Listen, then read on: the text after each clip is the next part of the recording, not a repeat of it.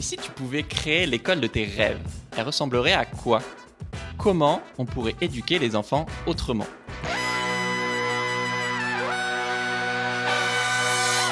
Bienvenue dans Soif de Sens, l'émission des humains qui changent le monde.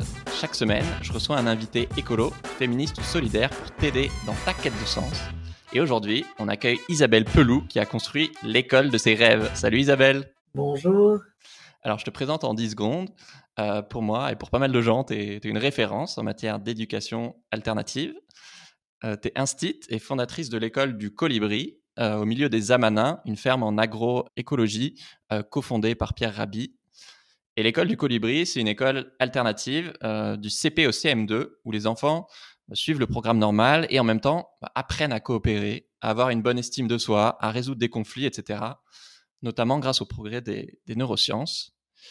Et donc pour commencer, avant de créer l'école du Colibri, tu as été instite pendant 20 ans à Lyon.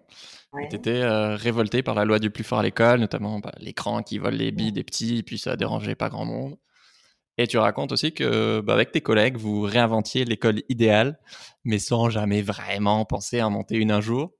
Sauf que tu as eu le malheur d'en parler à ton mari, qui était entrepreneur, et qui en plus venait de monter un projet avec Pierre Rabhi. Voilà. Tu peux nous raconter ? Voilà, oui, je reviens d'une réunion avec des anciens collègues où on avait de nouveau fait l'école idéale. Et voilà, et puis j'arrive, et puis lui, il montait son projet avec Pierre Rabhi, il m'avait demandé d'intervenir sur les classes découvertes. Et puis je lui dis, donc, il y avait une école, en fait, ça serait le pied, quoi. Ça serait des classes découvertes à l'année. Ouais. Il me dit, si tu as envie de la faire ton école idéale, vas-y. Moi, j'ai cherché toutes les bonnes excuses. Non, mais ça coûte cher, faut payer. Moi, je veux pas que les parents soient mes clients. Une école hors contrat, du coup, les postes ne sont pas payés par l'Éducation nationale, donc ça coûte excessivement cher. Il faut trouver des salaires, etc. Moi, je ne sais pas chercher de l'argent, c'est un vrai métier. Il me dit, mais attends, moi, je te sers de mécène. Il n'y a pas de souci, puisque moi, placer mon argent dans l'éducation, ça m'intéresse beaucoup. Ah merde. J'ai plus d'excuses. J'ai plus d'excuses. Et là, ça a été très intéressant pour moi, toi, comme chemin, c'est-à-dire que j'ai pris un papier et un crayon en me disant, bon, alors, ça serait quoi pour moi l'école idéale, si j'écris mon projet? Ouais. Tout de suite, il y a eu l'histoire des enfants en difficulté. Dans mon école idéale, les enfants en difficulté sont vraiment mis à l'honneur et c'est ceux dont on va s'occuper le plus parce que c'est ceux qui en ont le plus besoin. Et au lieu de leur mettre des gens incompétents pour dire qu'on s'en occupe, on va mettre les plus compétents. Donc, ça sera moi. Donc, on va est-ce que tu entends des enfants en situation de handicap ou tu entends aussi en difficulté scolaire ou... Et tout, parce que c'est tout. Il y a ceux en situation de handicap qui fait qu'on est obligé d'en parler. Et après, tu as ceux qui sont en difficulté scolaire, on va dire classique, dans une classe d'âge. Okay. Eux, moi, je peux pas te dire un pourcentage, mais dans une classe, tu as tout le temps quelques élèves qui marchent très bien. Quelquefois, tu en as beaucoup, ça dépend des groupes. Hein. Donc, on va dire qu'il y a des catégories d'enfants. Il y a des enfants qui apprennent tout seuls. Ceux-là, évidemment qu'ils ont besoin d'un enseignant. Ils ont quand même besoin de l'enseignement. Mais en gros, l'enseignant ne fait que donner à manger et de faire monter les graduations de difficulté. Voilà, c'est ça le boulot de l'enseignant, de stimuler. Et pour ces enfants-là, la compétition est très intéressante. C'est-à-dire que c'est pas la compétition que le meilleur gagne, mais ça va être l'émulation. Si je suis à plusieurs et qu'on est plusieurs à faire le même exercice, ça devient rigolo et ça peut être une émulation qui est pas forcément pour que le meilleur gagne. C'est une émulation pour que j'ai envie de mobiliser le meilleur de moi-même. Le problème, c'est quand le système scolaire vient rajouter comme discours, et si t'es pas le premier, t'es nul. Donc, en fait, première classe, il n'y en a qu'un par classe. Hein. Donc, si tu mets tous les premiers de classe dans la même classe, il n'y en aura qu'un. Donc, ça marche pas. Effectivement, au départ, je crois que Jules Ferry a créé l'école après la défaite des Français contre les Prusses. Donc, c'était un peu pour... entraîner des futurs soldats avec des cours de PS, savoir lire des cartes de géo, etc. Ouais. Puis au 19e, c'était un peu plus pour avoir des bons ouvriers, donc un moyen de penser un peu standardisé, obéir, etc.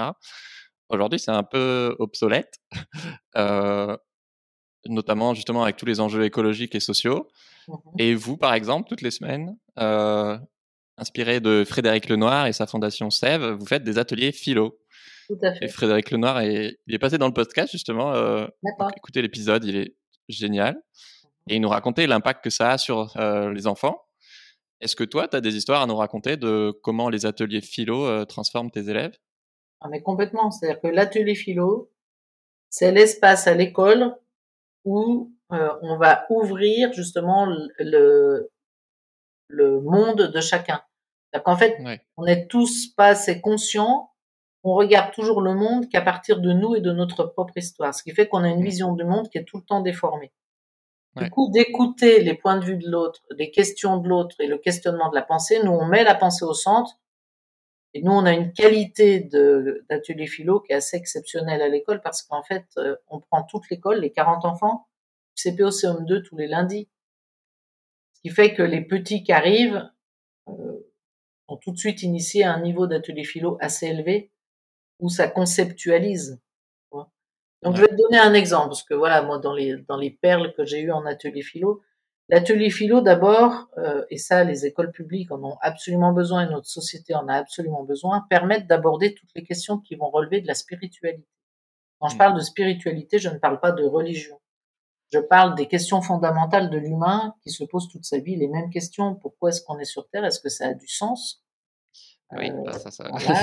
Voilà. Est-ce que ça vaut le coup ou pas de sauver l'humanité, ou est-ce qu'on est juste de passage et on s'est autodétruit et c'est comme ça, ou est-ce qu'on pense que ça vaut la peine, quelles sont nos valeurs, toutes ces questions. Les premières questions d'un enfant en atelier philo, c'est pourquoi on meurt, pourquoi après on est mort, et avant d'être né j'étais où, et après quand on est mort on va où, est-ce qu'il y a quelque chose après, est-ce que la vie a un sens? Est-ce qu'on a une mission? C'est des questions de base que tous les humains se posent toute leur vie. Ouais. Or, l'école ne répond pas à ces questions. Or, la philo, c'est un endroit où tu vas pouvoir te poser la question sans en trouver la réponse, mais en entendre plein de facettes de réponses. C'est super important pour les enfants. Et tu racontais une autre anecdote où il y avait une engueulade à la maison et un enfant qui disait à ses parents... mais tout va bien, c'est normal qu'on ait des points de vue complémentaires, on est différents. On n'est pas forcément d'accord, il n'y a pas de souci. Ça doit être un peu désarçonnant. Ouais. Et une autre coïncidence amusante, c'est j'ai aussi la chance d'interviewer Thomas Dansbourg le mois dernier sur comment gérer les conflits. Et ta pédagogie s'inspire beaucoup de la CNV et de son fondateur Marshall Rosenberg, de comment être en paix avec soi-même, avec les autres et avec l'environnement. Et par exemple, vous, quand il y a un conflit entre deux enfants, il y a un troisième enfant qui fait le médiateur, c'est ça? C'est ça. Et ça, oui, ça se passe comment, du coup? Alors, écoute, la médiation, pour te dire rapidement, c'est un exercice d'écoute. D'accord? Donc, moi, la CNV, juste pour la petite histoire, moi, j'y suis venue très tard. J'y suis allée très longtemps après à la CNV parce que j'ai rencontré d'abord beaucoup de gens qui l'utilisaient très mal. Du coup, j'ai détesté cet outil. Mais vraiment, j'ai trouvé que c'était un outil d'abus de pouvoir. On disait à l'autre ce qu'il pensait, ce qu'il ressentait, ça, c'est juste pas possible, quoi, de dire à l'autre ce qu'il a dans la tête. Oui. C'est insupportable. Et puis, moi, dans ce que j'avais appris, j'ai été formée par Unipaz aussi. Donc, c'est l'école de la paix, du Brésil. Ah oui, au Brésil. Ils faisaient un cycle de formation en France. Et c'est vraiment ça qui m'a permis de dire qu'à l'école, j'allais travailler sur la culture de paix, être en paix avec soi-même, avec les autres, avec l'environnement. C'est là où je l'ai chopé. Et donc, quand j'ai mis ça en place à l'école, il y a l'atelier philo qui fait partie de ça. On a aussi une réunion du bien vivre ensemble qui nourrit ça. Et il y a une vraie session de culture de paix. Donc là, on va apprendre, par exemple, à être des médiateurs. Et pourquoi c'est important d'apprendre à être des médiateurs? La médiation, c'est juste un espace d'écoute où il y a quelqu'un de neutre. Si on prend A et B qui sont en conflit, on va écouter A et on va reformuler jusqu'à ce qu'on soit sûr d'avoir vraiment compris ce qu'il voulait dire. On va écouter B, et en fait, tous les deux se seront écoutés sans s'entrecouper. Et souvent, ça lève les malentendus. C'est ça, une gestion de conflit. C'est hyper simple. Mais ce qui est excessivement difficile, Pierre, et je pense que toi-même dans ta vie, c'est ça qui est difficile, c'est d'oser se dire, moi j'y arrive pas encore, c'est hyper difficile, d'oser banaliser la médiation. Souvent, moi en tant qu'adulte, quand je demande une médiation, c'est que c'est déjà bien fracassé. Et c'est déjà trop tard. Il faut y aller vite. Donc nous, le pari à l'école, c'est de se dire, on banalise l'outil. Parce qu'une fois que A et B, qui sont en conflit, disent on a besoin d'un médiateur, mais quelque part, ils ont déjà dénoué le lien, dénoué le nœud qui était dans le lien. Ouais. Ce qui est difficile, c'est d'oser dire on n'y arrive pas, on demande de l'aide à une tierce personne. C'est hyper dur de dire ça. Donc, si tu t'engueules avec ton conjoint, de dire au voisin « Excuse-moi, est-ce que tu peux venir voilà, faire un peu de médiation ?» Voilà, bon, le voisin, s'il est capable de le faire, toi, mais, ou oui, un ami, toi, lui dire « Est-ce que tu peux nous aider ?» Là, on ne s'entend pas. Mais s'entendre dans le sens, on n'a pas entendu ce que dit l'autre, on traduit. Donc, on va essayer d'entendre ce que dit l'autre pour de vrai, quoi. Et un autre exemple que tu dis souvent que... En tant qu'adulte et en tant que prof ou parent, on dit souvent à deux enfants qui se disputent bon, serrez-vous la main et faites la paix, et voilà quoi. Voilà, comme si nous on savait faire ça, ça me fait marrer. On fait jamais ça. Voilà, et donc et là tu apprends à l'enfant du pour de faux. Ouais, moi qui ai beaucoup baigné dans le milieu catho, parce que quand j'étais jeune, j'ai été éduquée comme ça. Quand j'étais enfant, je voyais cette hypocrisie-là. Je me disais mais je comprends pas. Les gens, là, ils disent qu'on s'aime tous, la culture de paix. Moi, je l'ai appris à l'église, toi, le discours, il est très clair dans les valeurs chrétiennes. Hein. Et je sortais de l'église et tout le monde faisait des grands sourires et après, on repartait, tout le monde disait du mal de tout le monde. Ah, t'as vu comment elle est habillée et t'as vu comment elle nous a parlé. Bah, enfin, culture de paix, ça va pas bien loin, quoi. Hein. Toi aussi, dès qu'on se quitte, on se vomit les uns sur les autres, ça va pas du tout. Quoi. Donc ça, je pense que très vite, enfant, j'ai vu qu'il y avait un bug. Je me disais, mais ça marche pas. C'est comme ça qu'il faut faire. Un autre aspect, vous êtes au milieu d'une ferme en agroécologie. Ouais. Tous vos élèves mangent sur place, par exemple. Pourquoi c'est important? Alors pour nous, c'est vraiment important d'amener à l'enfant une cohérence sur sa journée. C'est-à-dire que pour nous, le lien à la vie, on est dépendant du vivant, on est dépendant de la nature, on est dedans, quoi. Hein. Donc, le fait de manger les légumes des amanins, ça apprend aux enfants qu'il y a des légumes de saison. Aux amanins, par exemple, ils ont l'obligation de goûter à tout. Ils ont le droit de pas aimer, mais il faut goûter. Ensuite, le pain aux amanins, il y a interdiction de jeter du pain.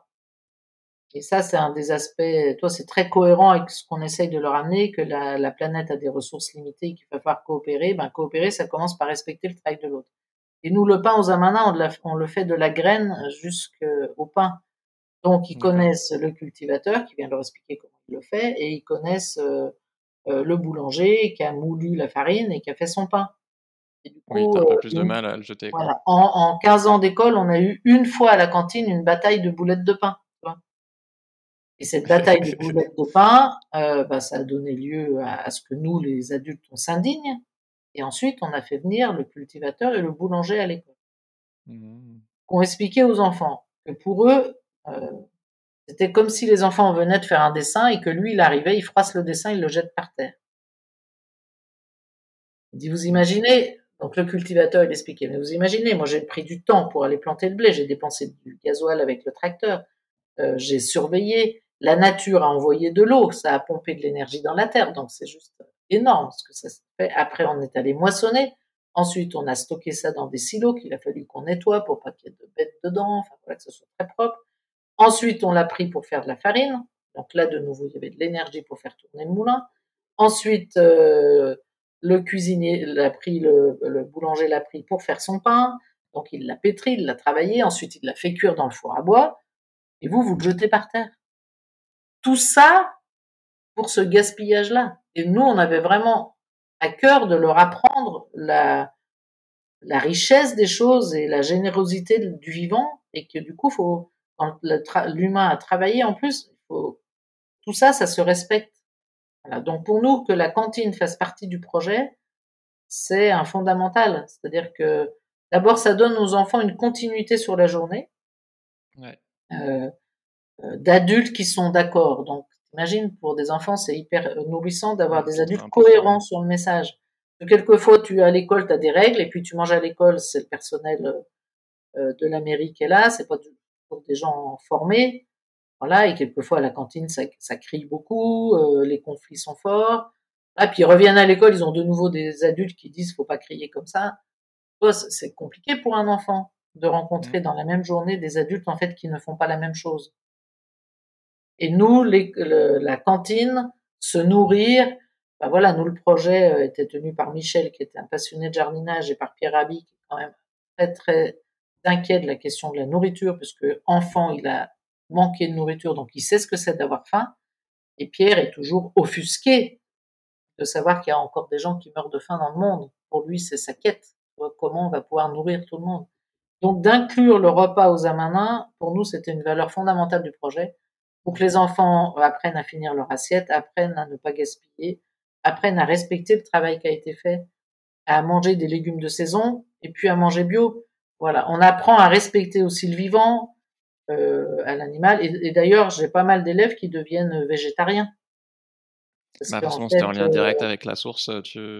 Voilà, ils ont vu les animaux. Alors, c'est marrant parce que souvent, sur les moutons, ça le fait pas. Hein, mais sur les vaches, ils peuvent pas. Ah ouais. C'est très exceptionnel qu'on mange une vache parce qu'en général, on essaie toujours de les... la plupart des mâles qu'on a, on les castre et puis ensuite, ils partent dans des fermes pédagogiques. Mais quelquefois, on en a qu'on n'arrive pas à vendre. Donc, on est obligé de le tuer. Et là, les animaux, les enfants, ils l'ont trop connu. Ben oui. Et donc, il y a souvent des enfants qui disent « Non, moi, tu me dis bien, je ne veux pas la manger. » quoi. C'est même super important pour eux. Donc ça, on respecte la viande. C'est très respecté. S'ils en veulent pas, ils en prennent pas. Je ne sais pas si tu te souviens, enfin probablement pas, mais on s'est rencontrés il y a 6 ans quand je travaillais chez Ashoka, qui est un réseau d'entrepreneurs sociaux, mais qui a aussi créé un réseau d'écoles d'acteurs du changement dont ton école fait partie.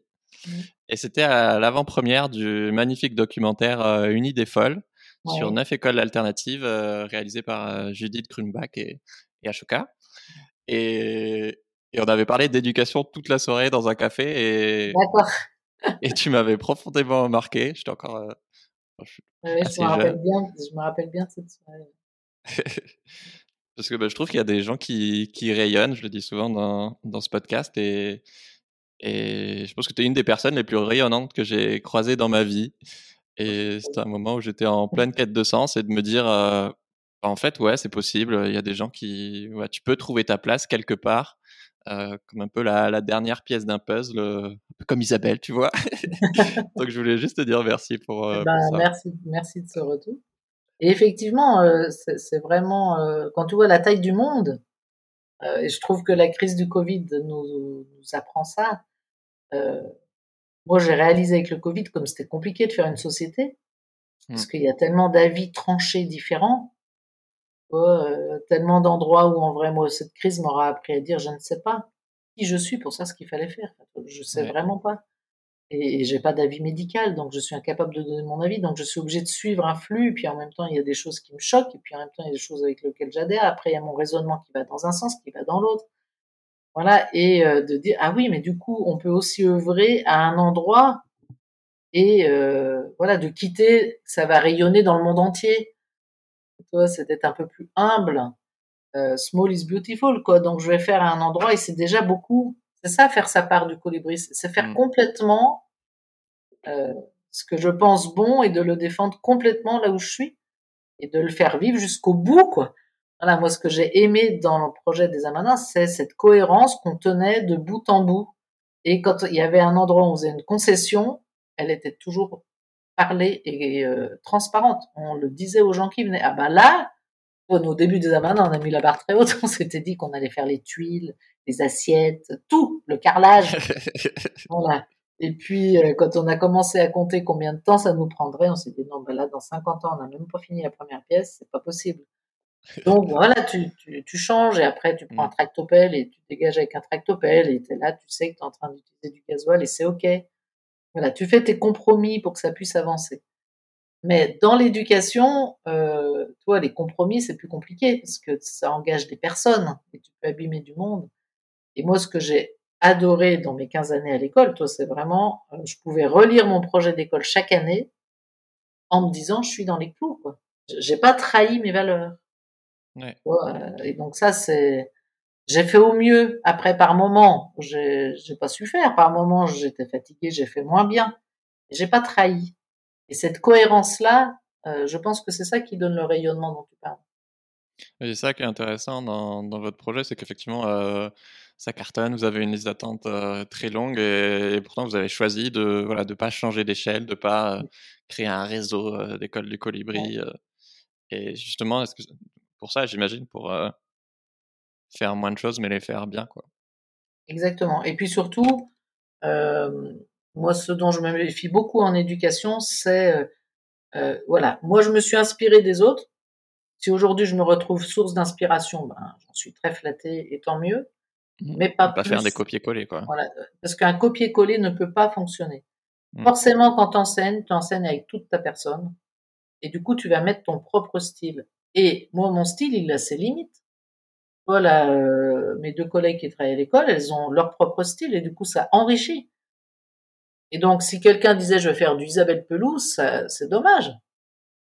D'abord parce qu'il n'est pas Isabelle Peloux, donc il ne pourra pas. Mais il va pas développer son propre talent, ce que lui, il est et qui est génial.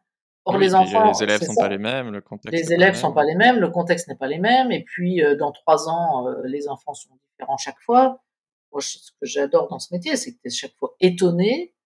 À chaque fois, un enfant, t'avais jamais vu ça. Donc, c'est passionnant. C'était tout le temps chercheur. Donc, moi, je défends beaucoup plus la posture de chercheur, la cohérence dans les valeurs et dans la façon de tenir ces valeurs face à des enfants, plutôt que dans la méthode. Le siècle dernier a été le siècle des méthodes. Méthode Freinet, méthode Montessori, méthode je sais pas qui, méthode je sais pas quoi. Aujourd'hui, c'est fini pour moi les méthodes. C'est bon, on a fait le tour. Aujourd'hui, les neurosciences viennent valider ce qui avait été trouvé de façon empirique, donc on peut s'appuyer dessus. Les neurosciences nous donnent d'autres mots pour mieux comprendre, donc ça rajoute du savoir et de bien viser, mais ça ne résout pas le problème de base de l'éducation nationale qui est: est-ce qu'il faut mieux avoir plus de connaissances? Ça, c'est la grande bagarre de Blanquer en ce moment. Donc, oui, il faut que les profs aient un très bon niveau de maths, de français, d'histoire, de géographie pour pouvoir l'enseigner comme il faut. Non, pour pouvoir l'enseigner, il faut avoir un bon niveau de pédagogie et de didactique. C'est pas la même chose. Et en plus, il faut connaître la psychologie de l'enfant. Et en plus, il faut être un adulte droit dans ses bottes. En cohérence avec ce que je raconte à mes élèves. C'est-à-dire que je ne dis pas à mes élèves d'arrêter de crier en leur criant dessus. Je ne dis pas à mes élèves d'arrêter de se taper en les tapant. Voilà, c'est juste, je suis un modèle quand je suis éducateur. Et les enfants, toi, il y a plein de gens qui disent « moi, je sépare l'instruction et l'éducation ». Mais l'éducation, ça c'est mon dada, c'est vraiment à partir du moment où n'importe quel humain est assis à côté d'un enfant, qu'il le veuille ou non, il l'éduque, il sert de modèle à cet enfant.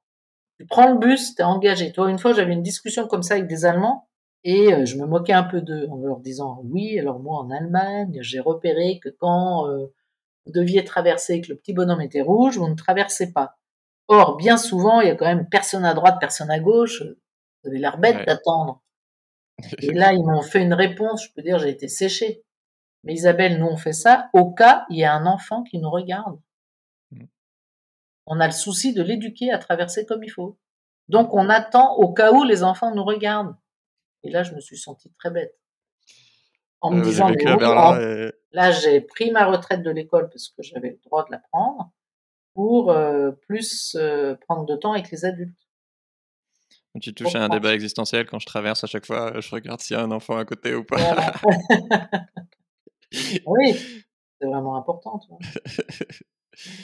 Je me souviens qu'après la projection de ce film, il y a 6 ans, dans la salle, une des principales critiques qui est assez récurrente de l'éducation alternative, c'est que c'est sexy sur le papier, mais en pratique, faut des moyens, que tout le monde est pour la bienveillance, mais quand t'as 40 élèves, dont 2 qui crient, tu fais quoi? Qu'est-ce que tu réponds à cette critique? Alors, moi, j'ai pas tellement défendu les écoles alternatives, je défends plutôt la liberté pédagogique et des écoles actives. Donc, moi, j'aime mieux dire comme ça. Okay. Après, sur l'histoire privée-publique, pour moi, c'est un fondamental que ça continue d'exister. On peut pas avoir une culture d'État, tu vois. Faut absolument que ça soit ouvert et que ça bouge. Oh, par exemple, en Finlande, clairement, le nombre d'enfants est limité tout le temps. À partir de 11 élèves, on met un 2e enseignant. Ouais, faut du budget, quoi. Voilà. Maintenant, tu vois, moi, je vais certainement pas défendre Macron en long, large, en travers, parce qu'il y a plein de choses que j'aime pas du tout, ou que j'ai pas compris, ou que j'ai trouvé très méprisant dans ses postures. Mais sur l'éducation, c'est lui qui a quand même lancé le dédoublement des CP, CE1 partout dans les quartiers REP. Et toi, l'autre jour, j'étais à côté de Toulouse. Ouais. Et par exemple, Castelnaudary, à côté, ils ont un problème, c'est qu'ils ont vraiment une population en difficulté. Et je ne savais pas que c'était possible. En fait, c'est le maire qui refuse qu'ils soient en REP. Parce qu'il ne veut pas avoir une mauvaise réputation sur sa commune. Ce qui fait qu'on est dans un piège complètement délirant d'enfants qui ont des besoins spécifiques, d'enseignants qui auraient besoin de beaucoup d'aide, ils en bénéficient pas parce que la municipalité ne veut pas que ça nuise à sa réputation. Tu tombes par terre en disant, mais là, c'est le monde à l'envers. Ils auraient droit à des aides, ils les refusent. Ouais. Et moi, en tant qu'enseignante, vraiment, l'effectif scolaire, oui, c'est un des créneaux les plus importants pour réduire l'inégalité. Mais chaque fois, à l'école, on ne lui donne pas les moyens. Par exemple, en Finlande, c'est un honneur de s'occuper des enfants en difficulté. Et donc, c'est les enseignants de fin de carrière qui ont l'honneur de s'occuper des enfants en difficulté. Parce qu'il faut être meilleur instit pour s'occuper d'enfants qui ont des problèmes cognitifs. Quand je suis débutant, forcément, je suis meilleur avec les enfants qui marchent bien. Donc, en Finlande, quand tu débutes, c'est plutôt dans des quartiers où c'est facile. Oui. Et plus t'as de la bouteille, plus on t'envoie dans les quartiers difficiles. En France, on fait le contraire. En France, quand tu débutes, on t'envoie dans les quartiers difficiles. Et après, quand t'as de la bouteille, tu peux enfin foutre le camp et aller dans les quartiers qui vont mieux. Voilà. Donc, nous, on a été très à cheval là-dessus à l'école du Colibri. Et on a eu la chance de pouvoir se payer ce luxe-là. Et effectivement, du coup, on n'a pas voulu grossir l'école. Parce qu'on allait perdre la qualité qu'on avait mis en place. Est-ce que tu peux nous raconter, je vais dire, entre guillemets, un mauvais souvenir de classe ou un jour où soit tu as vu les limites de la pédagogie active ou justement une erreur que vous avez faite et comment vous l'avez surmontée? Ouais, alors ça c'est rigolo parce que tu verras, c'est avec les enfants. En fait, chaque fois qu'en culture de paix, tu apprends aux enfants un nouvel outil, ils en voient les limites le lendemain matin. Enfin, c'est juste incroyable, quoi. Donc, par exemple, tu leur apprends à faire un message clair. D'accord ? Je vais te dire clairement que là, ce que tu me fais, ça me va pas. D'accord ? Et puis, les enfants apprennent à dire non à l'autre. On a le droit de dire non.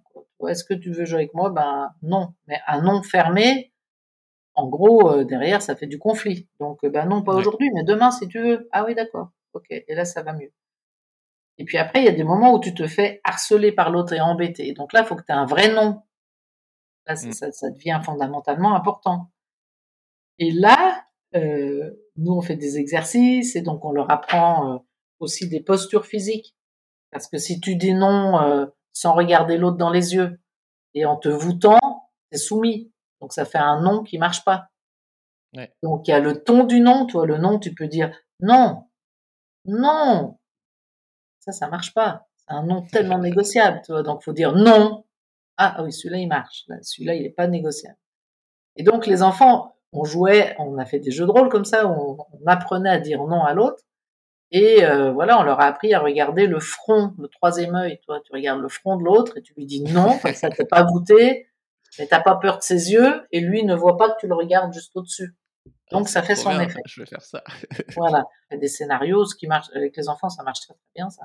Ouais. Donc on fait du théâtre d'impro, on fait des scénarios, ils inventent, machin, on montre, on s'entraîne. Ben, le lendemain en cours de récréation, ça va donner les dérives suivantes. Un enfant qui va dire non à l'autre, et l'autre qui va dire « Là, ton non n'est vraiment pas assez convaincant, donc je ne l'écoute pas. » Ça crée forcément une résistance à l'outil.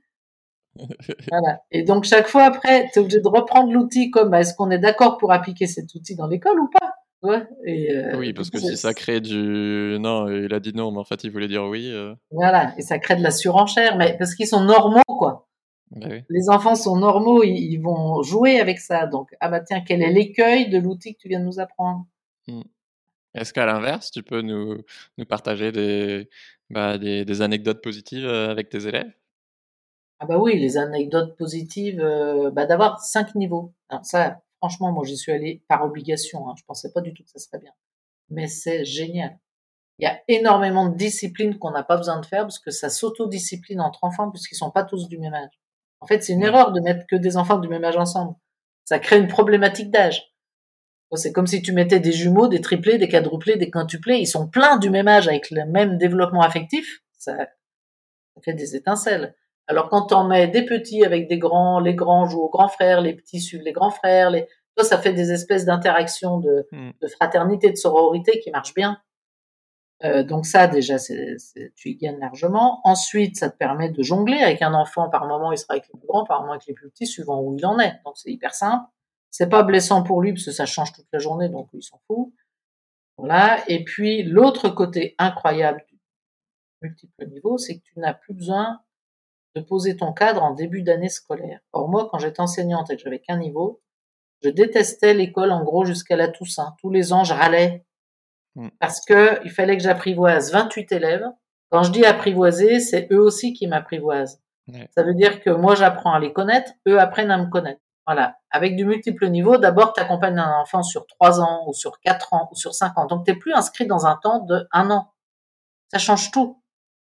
Tu te projettes sur 5 ans, donc tu te dis, oui, bon, bah, c'est ça, ok, je me rappellerai l'année prochaine que ça, il sait pas faire, et là, je pourrais l'accompagner plus loin.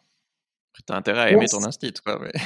Voilà, donc c'est pour ça qu'il fallait qu'on soit plusieurs à l'école, toi. C'était ça, moi, qui m'inquiétait. Je disais, mais effectivement, moi, je peux avoir un élève qui me sort par les trous de nez, et inversement aussi. C'est impossible que moi, Isabelle Pelouche, plaise à tout le monde. Et pour un enfant, c'est vachement dur s'il doit me supporter 5 ans. C'est pour ça que c'était important d'être à plusieurs. Donc, nous, on a toujours été plusieurs dans la classe, et notamment avec les services civiques qui changeaient chaque année. Et donc, les services civiques, c'était une vraie bouffée d'air. Une année, il y en a un qui était passionné de foot, l'année suite d'après, il était passionné d'art plastique, suite d'après, il était passionné de sciences. Donc, chacun amenait sa spécificité et ça faisait un renouvellement. Et puis, pour finir sur les avantages du multiple niveau, quand tu arrives à la rentrée, moi, j'ai qu'un 5e de l'école qui est parti. Donc, j'ai à peu près 8 élèves chaque année qui sont sortants. Ce qui fait que j'ai 8 nouveaux. Apprivoiser seulement 8 nouveaux, ça va assez vite. Et eux vont s'apprivoiser à nous, les adultes, dans la même vitesse. C'est beaucoup plus rapide. Oui. Et surtout, eux vont apprendre par imitation des 4 autres niveaux qui sont là et qui connaissent déjà les règles. Oui. Donc, ils arrivent dans un lieu où tout le monde applique déjà ces règles, donc ils les apprennent par imitation. Donc, toi, en tant qu'enseignant, tu n'as plus à poser le cadre. Et ça, c'est trop jouissif. Parce que c'est le truc. Tu l'as évoqué, tu t'appuies sur plein de pédagogies, notamment Freinet, Montessori, etc. Beaucoup Philippe Mérieux, dans les grands pédagogues qui m'ont inspiré. Ouais. Et c'est vrai que ces dernières années, les neurosciences ont fait énormément de progrès et ont validé pas mal de ces outils. Est-ce que toi, il y a une étude ou une avancée qui t'a particulièrement marqué pendant ta carrière, qui peut-être a confirmé une intuition ou qui, au contraire, t'a amené à te remettre en question? Oui, écoute, moi, c'est une formation que j'ai fait assez tôt dans ma carrière, qui s'appelait la gestion mentale d'un monsieur qui s'appelle Antoine de la Garandrie. Là aussi, c'est complètement validé aujourd'hui par les neurosciences. Des trucs qui ont été assez banalisés, qu'on a une mémoire visuelle, auditive ou kinesthésique. Ok. Et donc, moi, c'est une expérience, et c'est des expériences que tu fais un jour, puis tu n'enseignes plus jamais derrière. Pareil. Ça a été vraiment un tournant dans ma carrière. Ça a été, on était toute l'équipe enseignante, donc on était très adultes. On nous a fait mémoriser. Il fallait qu'on soit capable de répéter 7 images et 7 mots. Et une fois qu'on était capable, on retournait la feuille. Et après, l'animatrice nous a demandé à chacun comment on avait fait. Oui. 13 personnes, 13 manières différentes. Mais moi, ça a été la révélation du siècle. Je croyais que mes élèves apprenaient comme moi. J'avais pas compris que dans mon monde à moi, c'est comme ça que j'apprenais, et que le monde de l'autre était pas le même que le mien. Du coup, les 2 phrases que j'ai appris à poser, et du coup, tu peux retrouver ça en gestion mentale, tu peux le retrouver dans toutes les pédagogies, tu peux le retrouver dans toutes les gestions de conflits, dans toute la culture de paix. Quand je rencontre quelqu'un, je vais lui demander, c'est comment dans ton monde? Et pour toi, c'est comment? Et du coup, je vais apprendre à l'enfant, t'es en train d'apprendre. Moi, ce qui va m'aider pour t'aider, c'est formule des demandes. Dis-moi de quoi tu as besoin, parce que je peux pas le deviner. En fait, c'est une boîte noire pour moi. Je sais pas ce qu'il y a dans. C'est le seul truc qui est obligatoire dans tes classes, ça, c'est d'oser demander. Voilà, le truc obligatoire, c'est faut oser demander. Je voulais te poser une question qu'on a peut-être un petit peu abordée avec le nom, mais c'est qu'il y a eu beaucoup de témoignages ces derniers mois d'inceste et de violences sexuelles sur des enfants qui sont en fait bien plus fréquentes que sur des adultes. Comment est-ce que vous aidez les enfants à soit à se protéger, soit à les protéger de ces violences? Ben déjà, on en parle. Donc ça, voilà, et on travaille beaucoup sur mon corps, c'est mon corps, et de distinguer, voilà, quand elle perd, par exemple, quand ma maman me brosse les cheveux ou me touche l'épaule, je sais pas quoi, là, c'est bon. Et puis, il y a un moment où ça l'est plus. Du coup, comment j'ose dire non? Et si j'ose pas dire non, comment je vais quand même aller le raconter à quelqu'un? Et si j'ose pas le raconter à quelqu'un, bien me rappeler que c'est pas de ma faute. C'est surtout croire la parole de l'enfant. Après, on va avoir 2% d'enfants qui vont raconter des conneries. Mais c'est que 2%, quoi.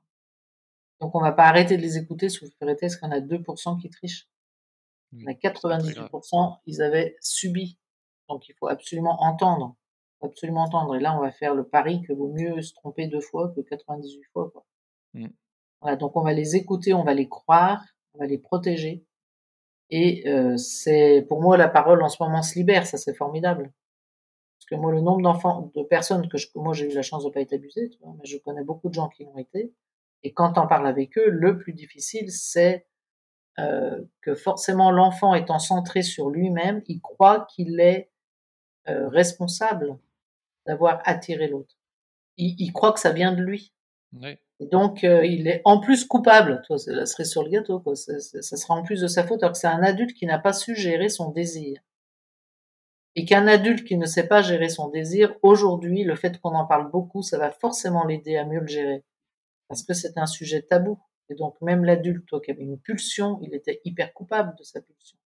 Donc, il disait toujours, ça va s'arrêter, ça, je le ferai plus. Là, tant mieux que le scandale soit sorti dans l'église. C'est un très beau cadeau de la vie. Toi, faut absolument voir ça comme une grande chance. Parce que les enfants, plus nous, on va en parler, plus ils vont nous le dire quand il y a un truc qui va pas. Et nous, on essaye de dire aux parents, votre enfant, faut le questionner 1 fois par semaine. Est-ce que cette semaine, tu as quelqu'un qui t'a fait quelque chose que tu n'as pas aimé et dont tu voudrais me parler, pour désamorcer tout le temps? Et qui puisse dire, ben, j'ai pas aimé quand la maîtresse m'a dit ça, ou j'ai pas aimé quand on m'a touché là, ou j'ai pas aimé quand, et qu'on puisse parler de ça. Et de banaliser complètement ce discours. Voilà. Mais comme on sait que ça se passe principalement en famille, hein, c'est hyper chaud. Oui, c'est les proches, 9 fois sur 10. Ouais. Ouais. Ouais. En préparant l'interview, je trouvais, que t'avais l'air très sûr de toi et ta vision de l'éducation et tant mieux. Mais j'imagine qu'il y a dû y avoir des remises en question aussi. Est-ce que c'est quoi, soit ta dernière grosse remise en question ou une des grandes remises en question de ta vie? Alors, voilà, sans y avoir réfléchi, qu'est-ce qui me vient? Moi, un des trucs que j'ai vraiment dû apprendre, c'est à ne pas avoir peur de faire ce que je pense est bon, oui, quitte à me tromper et à le montrer. Là, c'est paradoxal, hein, mais moi, je vivais très bien caché. Hein.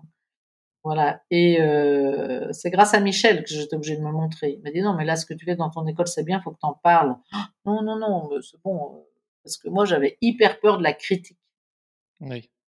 J'avais très peur que d'autres enseignantes. Au début, je me faisais beaucoup dégommer parce que j'avais monté une école, donc j'étais mal vue des enseignants du public, mal vue des enseignants de l'école privée catho. J'avais quitté pour monter ma propre école. Et dans les milieux écolos alternatifs, j'étais pas bien vue parce que j'étais instite. Donc, j'allais forcément faire une école classique. Et moi, ça, c'est un truc, toi, qui pouvait me faire arrêter. Tellement, je trouvais ça difficile que des gens critiquent ce que je faisais ou me disent, oui, bah, c'est un peu facile. Alors que tu savais que c'était juste, quoi. Ben oui, mais quand même, ça me... Ouais. Ça me fragilisait beaucoup. Et j'ai eu la chance... Michel, lui, ça lui posait pas de problème. Il me disait, mais on s'en fout de ce que les autres y pensent. Et moi, pas du tout, non. Isabelle, si tu penses que c'est bien. Et lui, je voyais bien avec la faculté qu'il avait s'il trouvait que c'était bien, il y allait, quoi. Donc, ça m'a appris à faire ça. À accepter que quand je fais une conférence, oui, il y aurait des gens pas d'accord avec mes propos. Et aujourd'hui, je peux vraiment me dire que c'est une vraie chance. En fait, qu'on soit pas d'accord, c'est juste génial. La coopération avec des gens d'accord, c'est rasoir. En fait, ce qui est bon, c'est qu'on soit pas d'accord, parce que dans le fond, on est des humains, donc on a tous raison, on a tous la même légitimité à être sur cette planète. Du coup, si on est en désaccord, ben, du coup, ça va nous permettre d'améliorer notre façon de vivre ensemble. Et donc, nos désaccords sont, au contraire, une chance. Et moi, une fois que tu l'as compris déjà pour toi dans ta propre vie, et qu'après, tu arrives à l'avoir en tête quand tu rencontres des gens, voilà, toi, la crise du coronavirus... il faut qu'on la voie comme une chance, on n'a pas été d'accord. Et du coup, ce désaccord, il dit quoi? Parce qu'une démocratie, elle est toujours sur ce fil tendu. On va trouver une position du milieu qui tient compte des besoins des opposés. Et on voit à quel point on ne sait pas faire. Hein, ça, mais c'est ça qui est passionnant, c'est de se dire, ben, voilà, on l'a vécu très fort, toi, sur des règles comme la loi sur l'avortement. Ou bien le mariage pour tous, on a vu que ça donnait ébranler chez des gens des convictions, et du coup, écoutons-nous. Et pourquoi ça vous fait si peur? Parce que c'est passionnant d'entendre celui qui a peur. plutôt chez les Indiens Kogi, qui sont les Indiens d'Amérique centrale, hein. Peuple racine, ils étaient venus à l'école et c'était le moment des gilets jaunes où tous les ronds-points brûlaient là au mois de novembre. Okay. Et les enfants, on leur a demandé comment ils géraient les conflits chez eux, dans leur pays. Et eux, ils disent, mais nous, quand il y a des gens qui sont en colère, comme vous, par exemple, vos gilets jaunes, en ce moment, nous, on arrête toute activité. Et on leur dit, merci pour votre colère, parce que votre colère est en train de nous dire que notre système social ne marche pas. Sinon, vous ne seriez pas en colère. Maintenant, on vous écoute. Qu'est-ce qui vous met en colère ? Et on va changer quelque chose ensemble. Ouais. Donc là, on se disait, ah oui, dire merci à ceux qui mettent le bazar, là, on n'y est pas tout à fait. Comment est-ce que ton rapport au sens, il a évolué avec le temps ? Je crois que la spiritualité a pris de plus en plus de place dans ma vie. C'est-à-dire que j'ai vu à quel point je maîtrisais quand même pas grand-chose. Et que si j'écoute là où la vie, la puissance de vie m'emmène, j'y gagne. Oui. Et voilà, c'est ce chemin-là qui a été fort difficile pour moi, puisque donc Michel, dont je parle beaucoup, est décédé en 2012 brutalement d'une crise cardiaque. Donc je me suis retrouvée seule à l'école du Colibri et aux Amanins, et il a fallu continuer l'histoire, et c'était vraiment... J'étais révoltée contre la vie en me disant mais c'est même pas la peine de vivre pour vivre pareil, autant pas du tout naître. Voilà, j'étais très en colère. Et puis, un chemin faisant, j'ai pu voir à quel point la vie était là à m'indiquer le chemin, à me protéger, à prendre soin de moi, malgré ce que je vivais. Enfin, ouais. C'était juste scotchant si j'acceptais de regarder comme ça. Et puis comme aucun système de défense ne fonctionne quand tu vis un drame pareil, tu peux pas fuir, tu peux pas attaquer. Il y a rien à faire d'autre que de vivre ce que tu as à vivre. Tu te rends compte que là, la vie t'accompagne et que la puissance de vie, elle est là pour vraiment, elle est bonne, quoi. Je peux que constater ça. Et ça m'aide beaucoup quand je travaille avec des adultes ou avec des enfants, de faire confiance à cette partie de moi qui sait mieux que moi. Mmh. Ouais, voilà. Et ça, je pense que c'est aussi un des bénéfices de l'âge. Voilà, j'ai bientôt 60 ans et je pense qu'avec l'âge, il y a une tranquillité qui s'installe, qui est bonne à vivre, vraiment. Donc, tu fais plus confiance à la vie et au futur, quoi. Oui, et puis tu te poses moins de questions, toi, des questions existentielles que tu as, à l'âge que toi, tu dois avoir. Moi, c'est pas que j'ai trouvé la réponse. Je crois que j'ai compris qu'il y en a qui n'étaient pas tant que ça existentiel. Ouais. Ouais. Alors que jeune, pour moi, c'était très fort. Tout le monde devait, toi, la culture de paix. Tu vois, par exemple, tu parlais de ce qui a évolué dans ma vie. Moi, si j'ai tant cherché du côté de la culture de paix, c'est très simple, Pierre. Je cherchais la formule magique pour dire à un enfant ou à un adulte que ce qu'il faisait, ça n'allait pas et qu'il soit content.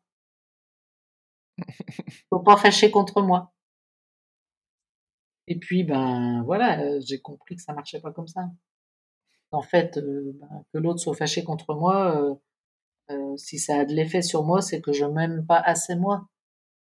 Si je suis pas en train de chercher l'amour chez l'autre pour qu'il me dise que je suis aimable, mais si je suis à peu près sûre que je suis aimable moi toute seule parce que la vie m'aime, je suis aimée pleinement pour ce que je suis, j'ai moins besoin d'aller le chercher à l'extérieur. Donc quand quelqu'un me dit je suis pas d'accord avec toi, d'accord, ok. Et c'est quoi c'est où que t'es pas en accord, parce que ça va peut-être m'enrichir. Ça va peut-être m'agrandir mon point de vue, comme fait l'atelier philo dont on parlait tout à l'heure. Ouais. Ouais, l'atelier philo me fait poser des questions que je ne me serais jamais posées, et du coup, j'ai mon champ d'ouverture au monde s'élargit, donc je suis de plus en plus tolérant. Pour toi, en quoi est-ce que votre école, elle est différente ? Alors, notre école, elle est différente parce qu'on a fait une école inclusive, c'est-à-dire que sur 40 élèves, on en a 6 qui seraient normalement en Ulysse. Donc Ulysse, c'est une classe spécialisée pour enfants porteurs de handicap. Et nous, on a décidé, comme on était très privilégiés avec une école dans la nature, au milieu d'une ferme, on s'est dit qu'il fallait qu'on favorise les enfants porteurs de handicap dans la mesure où dans l'éducation nationale, j'ai toujours trouvé que ce n'était pas eux qui étaient mis à l'honneur. Et en fait, je suis enseignante pour les enfants en difficulté, pas pour les enfants qui vont très bien, qui en gros n'ont pas vraiment besoin des enseignants. Voilà, donc l'idée, ça a été... de mettre ça au cœur du projet Et le cadeau de ce projet-là, c'est qu'en fait, les enfants en difficulté nous obligent à parler de leurs différences pour que les autres enfants puissent les accompagner, les aider, les accueillir en récréation. Et le fait qu'on parle de leurs différences nous permet de parler des différences de tous les enfants dits entre guillemets normaux qui en fait ont tous des handicaps. Donc à l'école du Colibri, on part du principe qu'on est tous handicapés. Voilà, donc ça change un peu la donne. Voilà. Ce qui est un peu vrai. Ce qui est vrai, oui, je te le confirme. On a tous des parties avec lesquelles on a plus de mal que d'autres. Oui. Et donc ces enfants-là nous aident à tout simplement à en parler et du coup à parler de notre vulnérabilité. Et dans la coopération, c'est un des aspects très importants de la coopération. Oui, justement, à l'école, c'est plus souvent connu pour être un peu la loi du plus fort et voilà, être premier de la classe, etc., avoir les meilleures notes. Il y a pas mal de compétitions et tout est assez individuel. Toi, tu as notamment écrit un livre là-dessus, effectivement. Ouais. En quoi est-ce que votre vision est centrée autour de la coopération ? Alors, moi, j'étais déjà enseignante avant, et puis j'avais fait en plus une formation en psycho. Ouais. Et les deux ensemble faisaient que je m'étais beaucoup attachée à ce qu'on appelle le conflit socio-cognitif,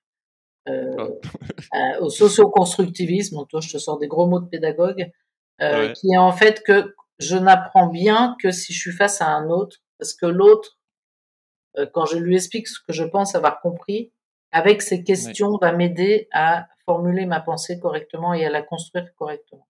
Oui, et en fait, je ne peux pas apprendre tout seul. Si j'apprends tout seul, je vais faire aujourd'hui, ça s'appelle des biais décisionnels. Tu vois, je vais construire des raccourcis dans mon cerveau parce que j'ai pas l'esprit critique sur ma propre pensée.